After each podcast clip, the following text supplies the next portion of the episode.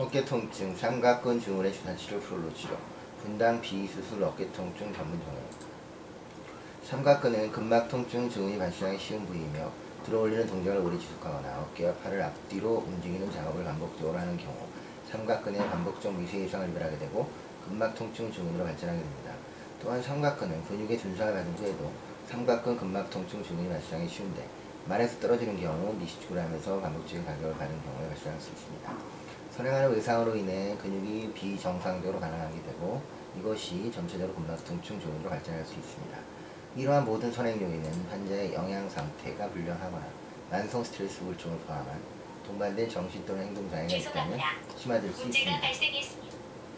근육의 경직과 피로가 근막 통증 증후에 자주 동반되고 이것은 기능적 장애를 증가시키고 치료를 복잡하게 만듭니다. 근막 통증 증후는 1차 질환으로 발병할 수도 있고 신경근 병증과 만성 국소 통증 증후 같은 통증이 심한 상태와 같이 발병할 수 있습니다.